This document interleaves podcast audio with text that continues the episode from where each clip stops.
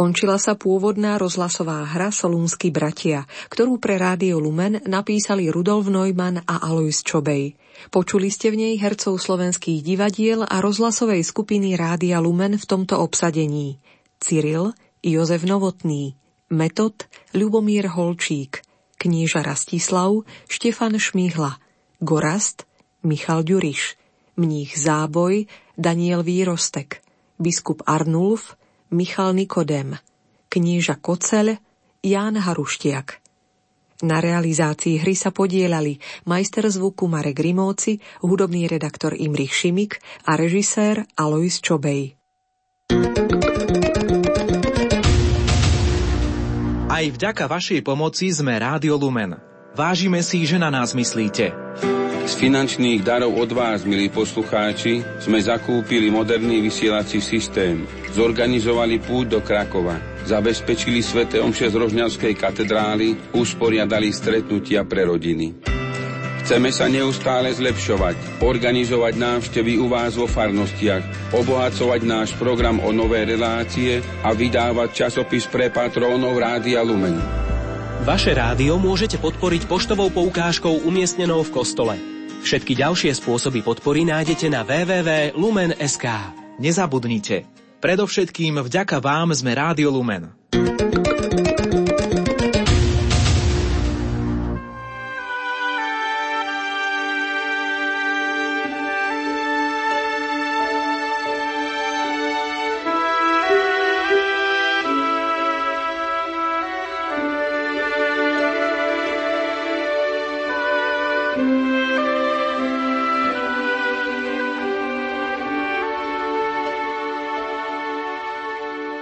Obracajme sa v modlitbe na našich vierozvescov a prosme ich o príhovor za nás, aj keď príde do nášho života možno nejaká skúška.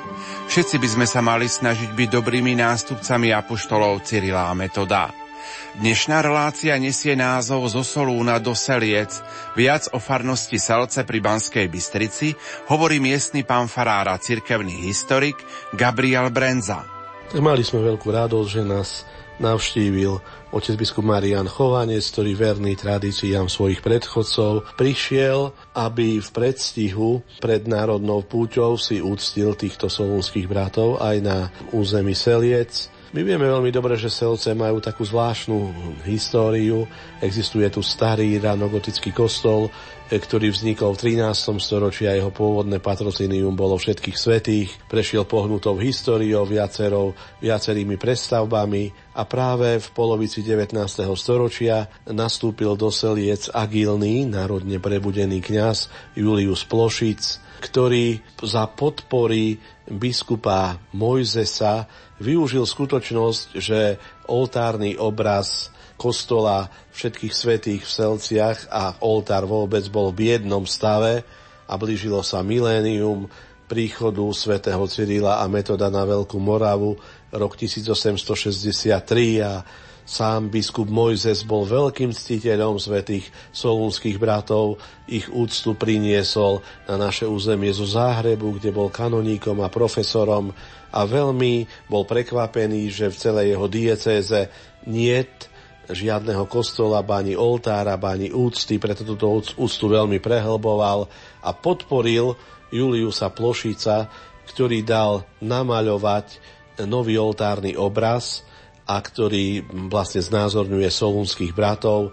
Namaľoval tento obraz bansko maliar Julius Jonáš. Za veľkých obetí ho priniesli do Seliec a na Svetu Trojicu, na Najsvetejšiu Trojicu v nedeľu 31.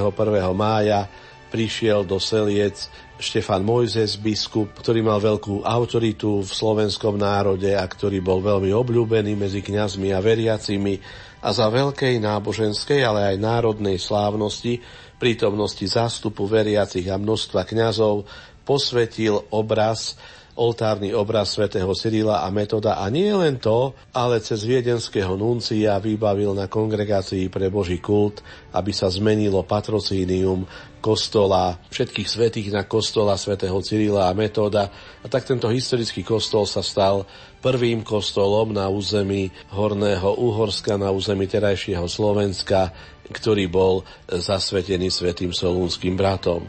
Neskôr pribudli ďalšie kostoly, napríklad v Mojtíne a inde, ktoré boli novovystavené, ale toto prvenstvo celiec je v podstate také veľmi aktuálne a práve aj tie miléniové slávnosti v Selciach boli najmasovejšie slávnosti v terajšom Hornom Uhorsku, keďže sa spomínané slávnosti pre politickú situáciu, pre maďarizáciu, ktorá tu bola, nemohli uskutočniť v žiadnom inom väčšom slovenskom meste. A tak odvtedy je Selčianský farský kostol zasvetený svetým solúnským bratom a Práve tieto skutočnosti sú vyzdvihnuté v našej farskej kronike, v našej histórii Domus. Táto myšlienka bola veľmi aktuálna v Selciach a keď bol zreštaurovaný obraz v 90. rokoch za vtedajšieho selčianského farára Františka Bartoša, tak 15. bansko biskup Monsignor Rudolf Baláš vyhlásil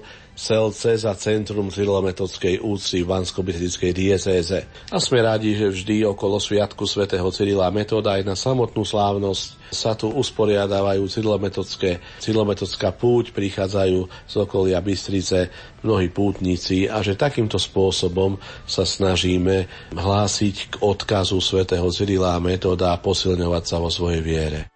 Ničím nerušené počúvanie vám zo štúdia Rádia Lumen na slávnosť svetých Cyrila Metoda prajú majster zvuku Peter Ondrejka, hudobná redaktorka Diana Rauchová a moderátor Pavol Jurčaga.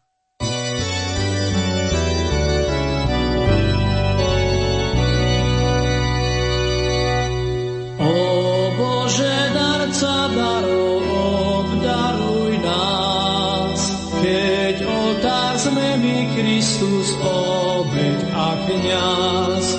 Nech Tvoja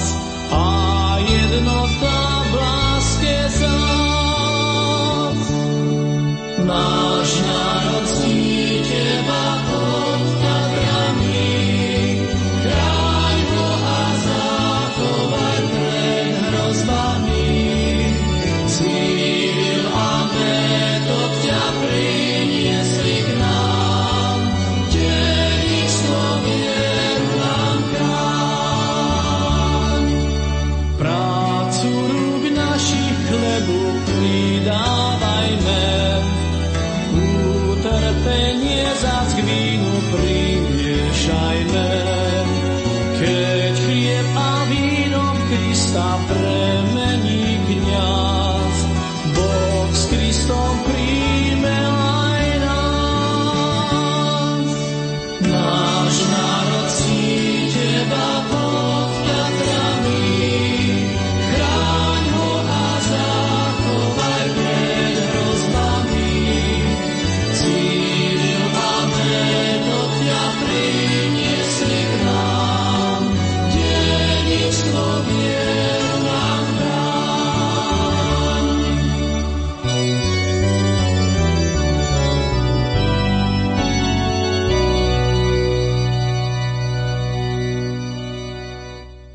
Nedelu 2. júla navštívil Farno Selce aj banskobystrický diecézny biskup Monsignor Marián Chovanec. Ten vo svojom príhovore pozbudil veriacich k hĺbšiemu prežívaniu viery. Bratia kňazi, drahé sestry a bratia v Kristu. Viete veľmi dobre, že Deň svetých a Metoda nie je len naším cirkevným náboženským sviatkom, deň oslavy, ale zároveň je to aj štátny sviatok bo aj civilná spoločnosť uznáva hodnotu a význam misie týchto dvoch bratov. Preto 5. júla je aj štátny sviatok a nemusíme ísť do práce. Štátna spoločnosť, verejnosť uznáva na týchto bratoch práve to, že ich misia napomohla prehlbeniu kultúry v našom národe a to v tom 9. storočí mimoriadným spôsobom. Okrem kultúrneho prínosu Štát im ďakuje za to, že pomohli rozvoju školstva, aj vďaka tomu, že priniesli písmo. A po tretie, štát si ich uctieva a váži kvôli tomu, že pozdvihli právne povedomie našich predkov, právne povedomie na Veľkej Morave. Sú to naozaj veľké hodnoty, aj kultúra, aj školstvo, aj právny systém, za ktorý štát týmto vierozvescom ďakuje. Ale my veriaci ďakujeme ešte za niečo viac.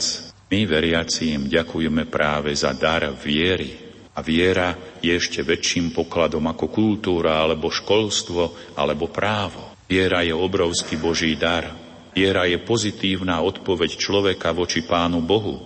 A ak toto dokážeme, sme blažení.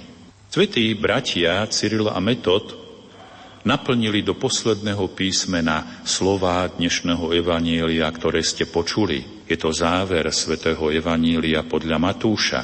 A tam pán Ježiš hovorí apoštolom, ale potom aj ich nástupcom. Chodte do celého sveta. Učte všetky národy. Naučte ich zachovávať všetko, čo som vám odovzdal. A krstite ich v mene Otca i Syna i Ducha Svetého. A ja budem s vami po všetky dni až do skončenia sveta. A medzi tieto národy, o ktorých hovorí pán Ježiš, patrili aj naši predkovia, Ľudia, ktorí žili na Veľkej Morave, aj staroslovenský národ, ktorej sa potom vyvinul náš slovenský národ. Je pravda, že kresťanstvo bolo na Veľkej Morave známe už pred príchodom svätých Cerlá a Metoda. Oni prišli v roku 863 na požiadanie kniežaťa Rastislava. Ale tí misionári, ktorí dovtedy ohlasovali evanelium na Veľkej Morave, pochádzali najmä z Franskej ríše, a táto Franská ríša uplatňovala si aj politické nároky na Veľkú Moravu a preto najmä predstavitelia Veľkej Moravy neboli príliš otvorení a náchylní tejto misii kresťanstva z Franskej ríše. Preto Michal III. byzantský cisár, keď posiela vierozvescov sem na Slovensko, tak tým zároveň sa akýmsi spôsobom zrieka toho, že by politicky uplatňoval nejakú moc. A to už preto, že Byzantská ríša bola od hraníc Veľkej Moravy veľmi vzdialená. Keď prišli dvaja vierozvescovia, Cyril a Metod, začali ohlasovať evanílium v staroslovenskej reči. Predtým misionári ohlasovali evanílium najmä v nemeckej reči. A tak len vzdelanci a tí ľudia, ktorí rozumeli tomuto cudziemu jazyku, mohli byť poučení. A čo viacej, franskí misionári slúžili liturgiu svätej Omše iba po latinsky. Snažili sa kázať, potom katechizovať v slovenskom jazyku, ale to im nešlo tak dobre ako bratom Cyrilovi a Metodovi. A Cyril a Metod, keď priniesli písmo, hlaholiku, tak sa snažili hneď všetky knihy prekladať do jazyka našich predkov. A vďaka tomu sa tá ich viera prehlbila. Vďaka tomu sa im tá viera stala blízká, lebo cez rozumenie, cez počutie prehlbujeme svoje poznanie, najmä poznanie Božích práv, ktoré sa nám odovzdávajú a ktoré sú zachytené v Svetom písme a ktoré církev opatruje.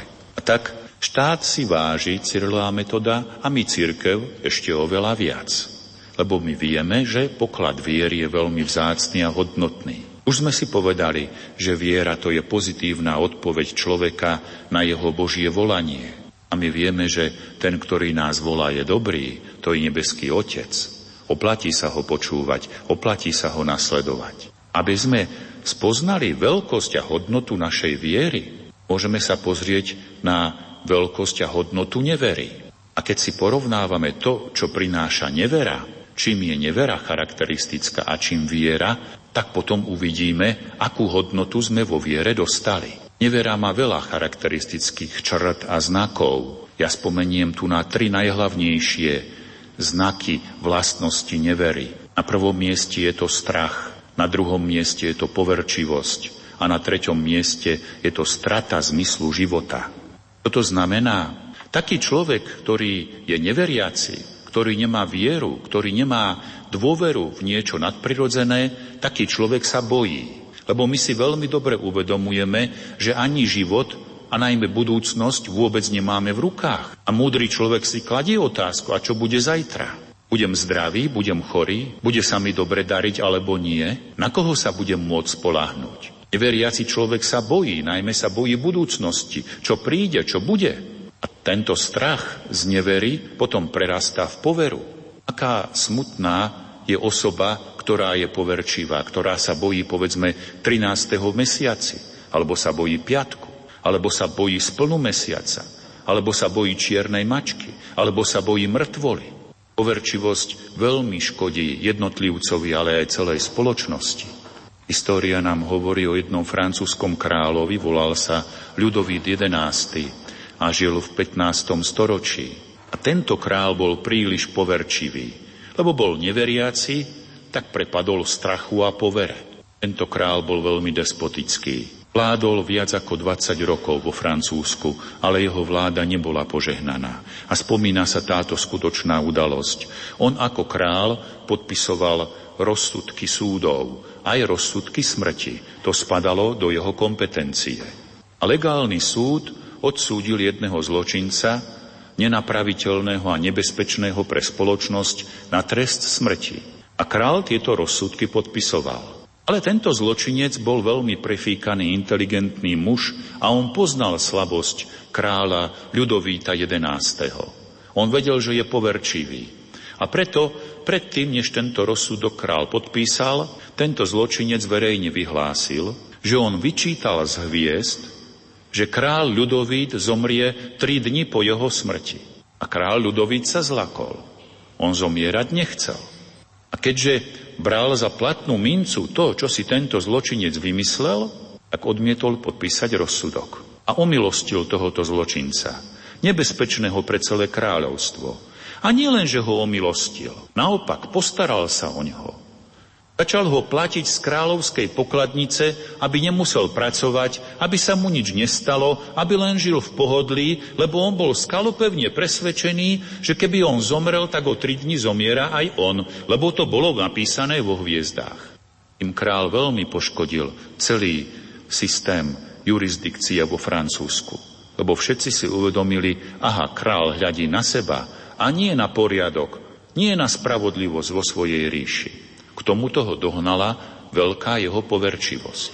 A tretím znakom nevery je potom strata zmyslu života. A to najmä vtedy, keď človek začína byť starý a chorý. Alebo keď prídu nejaké veľké a ťažké kríže. Keď je človek ešte mladý a zdravý, keď dokáže ešte čerpať radosti z tohto pozemského života, tak sa nezamýšľa nad otázkou zmyslu života. Alebo táto otázka je odsúvaná do úzadia. Ale vtedy, keď je človek pritlačený nejakým krížom, vtedy potrebuje vedieť, na čo žijem. A oplatí sa mi žiť, aj keď som starý, aj keď som chorý. Bez viery odpoveď na túto otázku nenájdeme. Viera je tá, ktorá nám poskytuje odpovede aj na tieto otázky. Aj vtedy nám dáva zmysel života, keď sme starí, keď sme chorí, alebo keď znášame nejaký ťažký kríž. Toto sú tri hlavné znaky nevery. Strach, poverčivosť, strata zmyslu života, najmä vtedy, keď mi je ťažko. A na opačnej strane stojí potom viera. Viera, Božie slovo, je pre nás svetlom. Vďaka svetlu Božieho slova spoznávame, čo je dobré a čo je zlé. Vďaka svetlu Božieho svetla, vďaka sile Božieho svetla a pravde Božieho svetla prestávame mať strach nie, že by sme sa my, veriaci ľudia, ničoho nebáli, ale tie životné strachy vieme prekonávať práve v dôvere Pána Boha. Ako veriaci viem, Pán Boh je nad nami. Pán Boh o všetkom vie. A tento pán Boh nie, že len je nad nami a že o všetkom vie. Tento pán Boh je dobrý. Tento pán Boh ma miluje. Miluje celý svet aj mňa, lebo poslal na túto zem svojho jednorodeného syna, Ježiša, a ten ma vykúpil. Preto my, veriaci ľudia, prekonávame strach, aj poverčivosť práve dôverou v Pána Boha. A táto viera nám pomáha aj v tých kritických chvíľach, keď prídu tie veľké kríže, že nestrácame zmysel života, už aj keď naozaj som taký slabý a taký chorý a taký starý, že nedokážem vytvárať nejaké materiálne dobrá hodnoty na tejto zemi. Moje utrpenie má cenu a hodnotu, keď ho spájam s utrpením Ježiša Krista. Pomáham posvedcovať seba a posvedcovať celý svet. Oplatí sa žiť, oplatí sa veriť, oplatí sa dúfať, oplatí sa milovať, aj keby som ležal na smrteľnej posteli.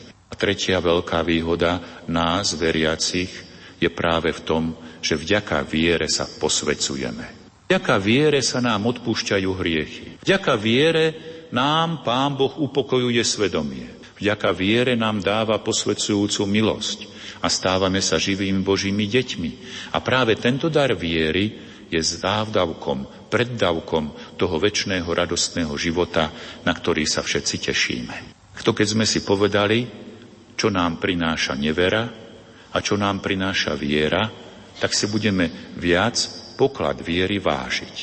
Bez viery nám hrozí strach, poverčivosť, strata zmyslu života a keď sme veriaci, tak nadobúdame odvahu a keď sme veriaci, tak nadobúdame silu aj vtedy, keď trpíme a dokonca sa posvecujeme väčšným Božím nadprirodzeným životom.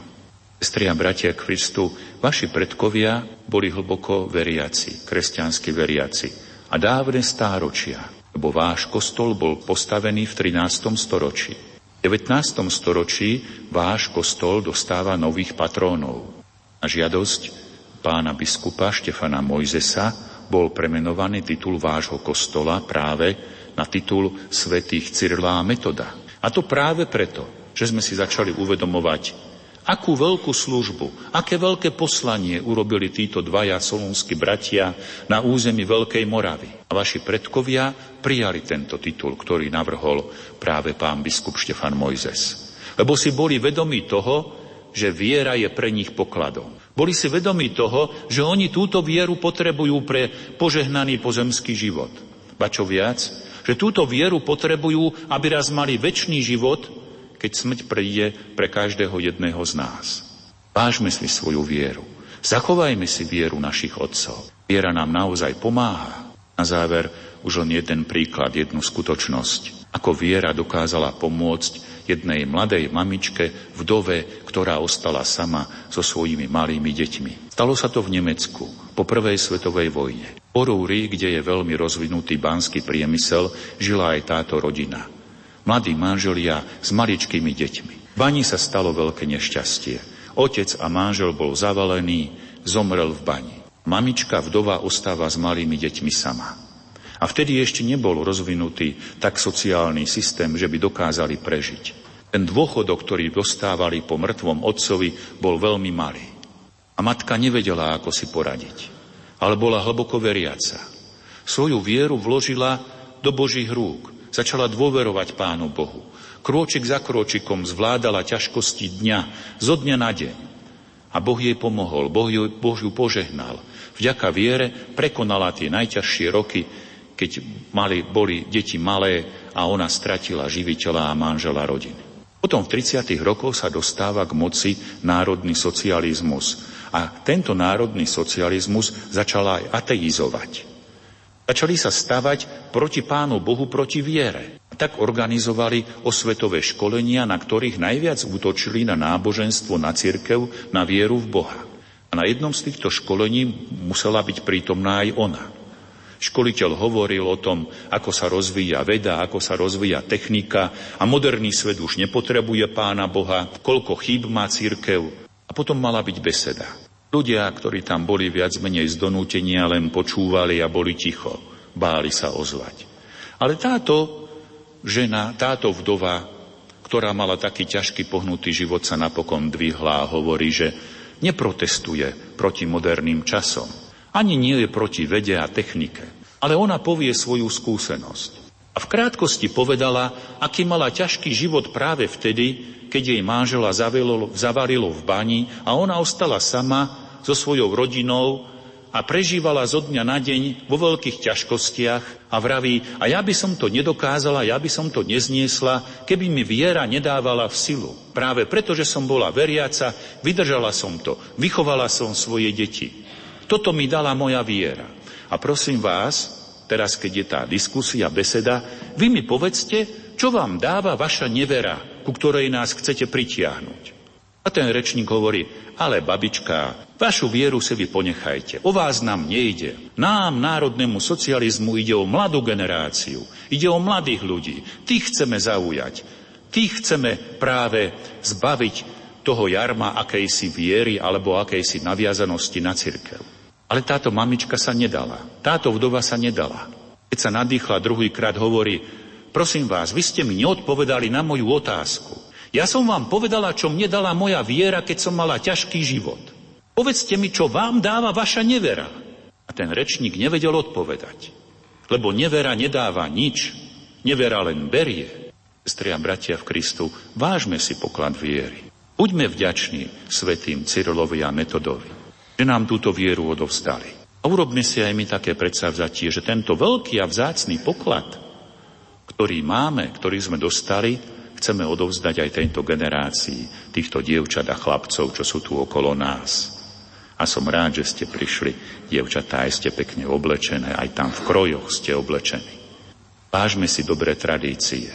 Aj tradície kroja, ale aj tradície nášho národa a najmä tradíciu našej viery. Amen. Boha,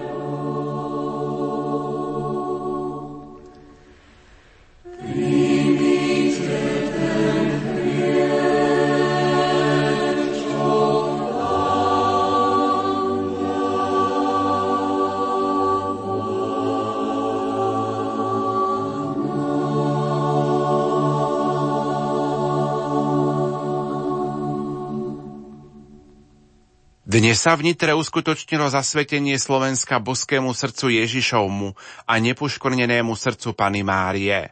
Okolnosti zasvetenia pred 70 rokmi priblížil v pondelok počas svojej homílie farár v Seleciach a cirkevný historik Gabriel Brenza.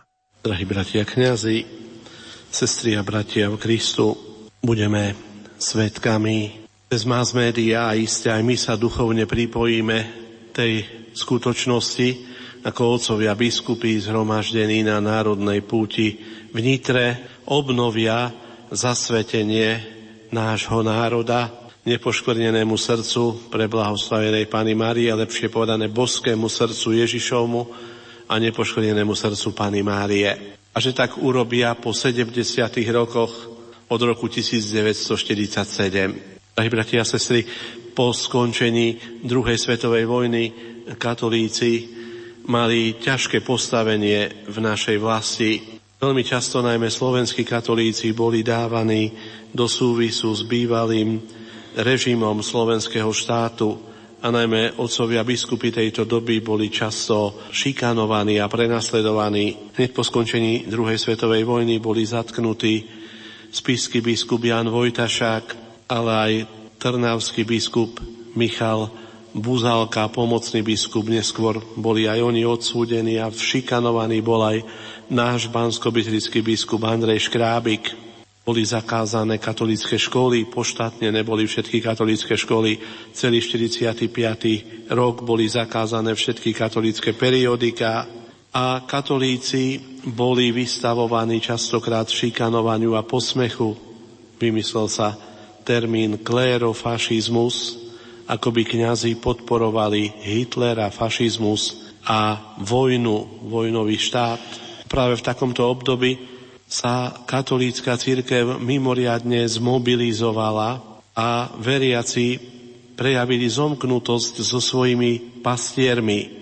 Už v roku 1946, keď pri voľbách zvíťazila demokratická strana, ale potom v roku 1947 na jar boli otrasení katolíci z potupnej popravy pána prezidenta Isu, ktorý bol kňazom a pre ktorého žiadali milosť a doživotné väzenie, nie povraz.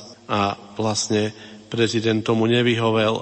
A boli vlastne zošokovaní aj z mnohých iných vecí, ktoré boli, ale oni prežívali takú vnútornú obnovu, kedy si na jar na majovej púti kázal v univerzitnom jezuitskom kostole alebo v jezuitskom kostole v Bratislave univerzitný kazateľ, náš kňaz bansko profesor Búda o tom, že kríž Kristov zvíťazí a potom sám niesol na pleciach spolu so študentmi striedavo z Bratislavy do Mariánky kríž. A to vlastne vzbudilo tzv. takú krížikovú akciu na Levodskej púti v roku 1947 je zaznamenané, že priniesli pútnici v procesiách asi 30 krížov zo Zamaguria, zo Spiša, zo Šariša, Zemplína, ba aj z Liptova a niesli ich na znak pokánia, na znak víťazstva svätého Kríža. Práve v tomto období biskupský zbor usporiadoval misijné slávnosti, ktoré sa konali 6. júla 1947 práve na Starých horách. Práve tu za účasti asi 30 tisícového zástupu veriacich zasvetili v prítomnosti oca biskupa Buzalku, oca biskupa Škrábika, oca biskupa Vojtašáka, oca biskupa grecko-katolického Gojdiča, jeho pomocného biskupa Vasila Hopku, už dnes blahoslavených, a košického biskupa Jozefa Čarského, národ boskému srdcu Ježišovmu. Predtým na Levodskej púti, veľmi masovej a veľkej, už ako som spomínal 2. júla, Boží sluha dnes, biskup Vojtašák, zasvetil svoju diecézu, ale aj slovenský národ nepoškodenému srdcu Pany Márie v duchu posolstva s Fatými. A potom zasvetili národ vlastne boskému srdcu Ježišovmu. Im vlastne splnili tie podmienky, ktoré sa šírili od úcty k božského srdca od 19. storočia pripojili sa aj k tomu zasveteniu, ktoré v roku 1899 vykonal svätý otec Lev XIII. A domnievam sa, že to bola taká predohra tej veľkej skúšky, ktorá církev ešte len čakala. lebo to bolo už leto 1947 a vieme, že po víťazstve komunizmu prišli údery na církev, najmä keď bol ten svetý rok 1950 vyhlásený ako jubilejný Pijom 12. To bol úder za úderom zo strany štátu. Najprv na začiatku roka zomrel pán biskup Škrábik a oni násilne obsadili exkomunikovaným kňazom našu diecézu. Potom z 13. na 14. apríla v roku 1950 za barbarskej noci, ako to nazval Jan Chryzostom Korec, zlikvidovali všetky mužské kláštory. Potom na konci apríla v roku 1950 usporiadali Prešovský sobor a zrušili grecko-katolícku církev. Všetkých grecko-katolíkov oficiálne vyhlásili za pravoslávnych. Zobrali im pastierov, 200 kňazov grekokatolických odviezli do Čiech, zatkli biskupa Gojdiča a biskupa Hopku. Zápäti v júli v roku 1950 zlikvidovali všetky diecezne semináre a bohoslovcov zobrali po väčšine do pracovno-technických táborov na vojenčínu na dlhé roky. Koncom augusta roku 1950 zlikvidovali ženské rehole a zo všetkých škôl odstránili sestričky, katechétky, učiteľky, ktoré dlhoročne konali túto svoju službu evangelizačnú. A potom mnohé a mnohé tlaky, ktoré tu boli zo strany totalitnej moci na církev, šikanovanie veriacich a to, že kto bol veriaci, tak nemohol veľa znamenať nútenie príslušníkov polície, učiteľov, aby vystupovali z cirkvi a mnohé iné tlaky, ktoré tu boli väznenie a šikanovanie mnohých kňazov, mnohé procesy a napriek tomu sa tu zachovala viera.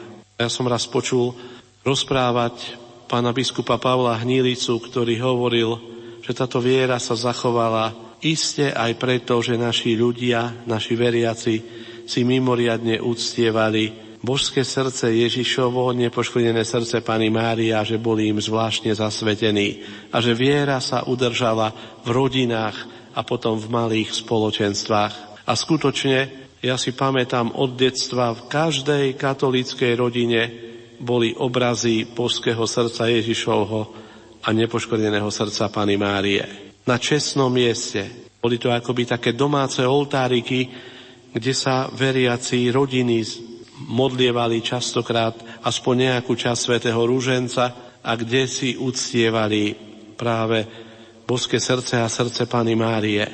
Pobožnosti prvých piatkov odprosujúce pobožnosti na prvú nedeľu mesiaci a mesačné svete spovede, ktoré si veriaci konali na prvé piatky, to boli ohniska živej viery. Domnievam sa, že práve táto nadprirodzená moc dala sílu nášmu národu, že si zachoval vieru. A my keď vlastne budeme oslavovať svätých Cyrila a Metoda, znova si uvedomíme, uvedomujeme, ako veľmi potrebujeme vieru, ako si potrebujeme oživiť to dedictvo našich otcov, ktoré máme. A to je sveta viera, tak chceme prosiť Boha, aby sme sa znova obnovili každý osobne, ale aj celý národ a zasvetili božskému srdcu Ježišovmu a v tom výročí, alebo v tom výročí Fatimy, v tom jubilejnom roku Fatimy aj nepoškodenému srdcu Pany Márie. Aj teraz, keď cítime ten veľký tlak toho konzumného spôsobu života, ale aj rozličný tlak médií na svetu církev, aby práve obnovenie tohto zasvetenia nám bolo duchovne na úžitok. Ja si myslím, že práve toto zasvetenie z roku 1947 a živá viera v rodinách pomáhali zachovať si vieru a bolo to aj to svedectvo mučeníkov, veď koniec koncom tí biskupy, ktorí boli na Starých horách, všetci na sebe skúsili, skúsili tlak totalitnej moci. Vojdič zomrel vo vezení, Buzálka zomrel s, s Vojtašákom vo vyhnanstve, náš pán biskup zomrel za veľkého tlaku, totalitnej moci na začiatku roku 1950 pán biskup Čársky skúsil rozličné prenasledovania a šikanovania. Arcibiskup Kmeďko len smrť ho v roku 1948 ochránila pred, pred prenasledovaním, ale aj ho sám skúsil veľký tlak na sebe. A to všetko a svedectvo mnohých kňazov, reholných sestier, laikov, mnohých, ktorí trpeli vo väzení, pomohlo, že sa u nás viera zachovala a sme radi, že máme už aj blahoslavených z tohto obdobia a sme radi, že budeme na konci septembra mať aj blahoslaveného mučeníka Titusa Zemana Salesiána. Tak som tých pár skutočností chcel pripomenúť, aby sme sa aj my tak vnútorne zapálili a otvorili sa tomuto zasveteniu. Ak Pán Boh dá, budeme sláviť koncelebrovanú svetú omšu s otcom vikárom Branislavom už pozajtra na slávno svätého Cyrila a Metoda, po ktorej vyložíme sviatosť oltárnu a budeme prítomní kňazi modliť sa tú modlitbu, ktorú sa budú modliť osovia biskupy v Nitre, aby sme toto zasvetenie obnovili. Je dobré, keď v ten deň pristúpime k svetému príjmaniu a keď sa k tomu zasveteniu pripojíme a buďme si istí, že Boh nás neopustí a pomôže nám, aby sme si zachovali vieru. Amen. Nebojme sa teda príjmať tieto slová, nebojme sa kráčať proti prúdu rôznych zvyklostí a ľudskej obmedzenosti. Od dediča sa očakáva, že svoje dedictvo zveľadí. Nuž teda zveľaďujme to krásne a veľké dedictvo, ktoré nám zanechali svätý Cyril a Metod. Tak sa stane krásnou a dôstojnou nielen naša prítomnosť, ale aj väčnosť. Vtedy náš život bude bohatý a hodný odmeny od samého Boha. Končí sa relácia zo Solúna do Seliec. Za pozornosť vám tejto chvíli ďakujú majster zvuku Peter Ondrejka, hudobná redaktorka Diana Rauchová a moderátor Pavol Jurčaga. Do počutia.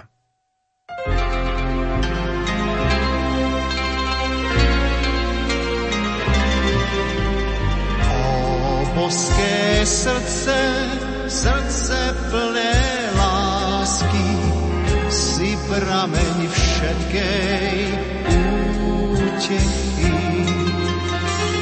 O boské srdce, čuj hlas našej prozby, daj mier a žehnaj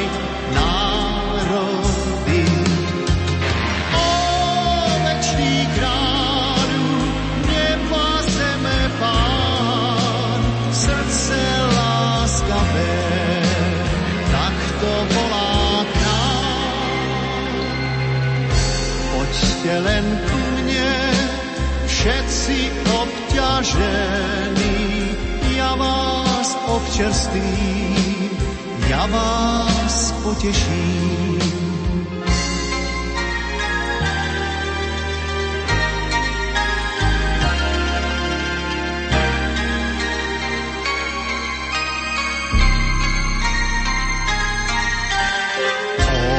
boské srdce, srdce milosrdné, nedaj zahynúť hriešníkom. Zo slávy nebies, preto si zostúpil, by si hriešný svet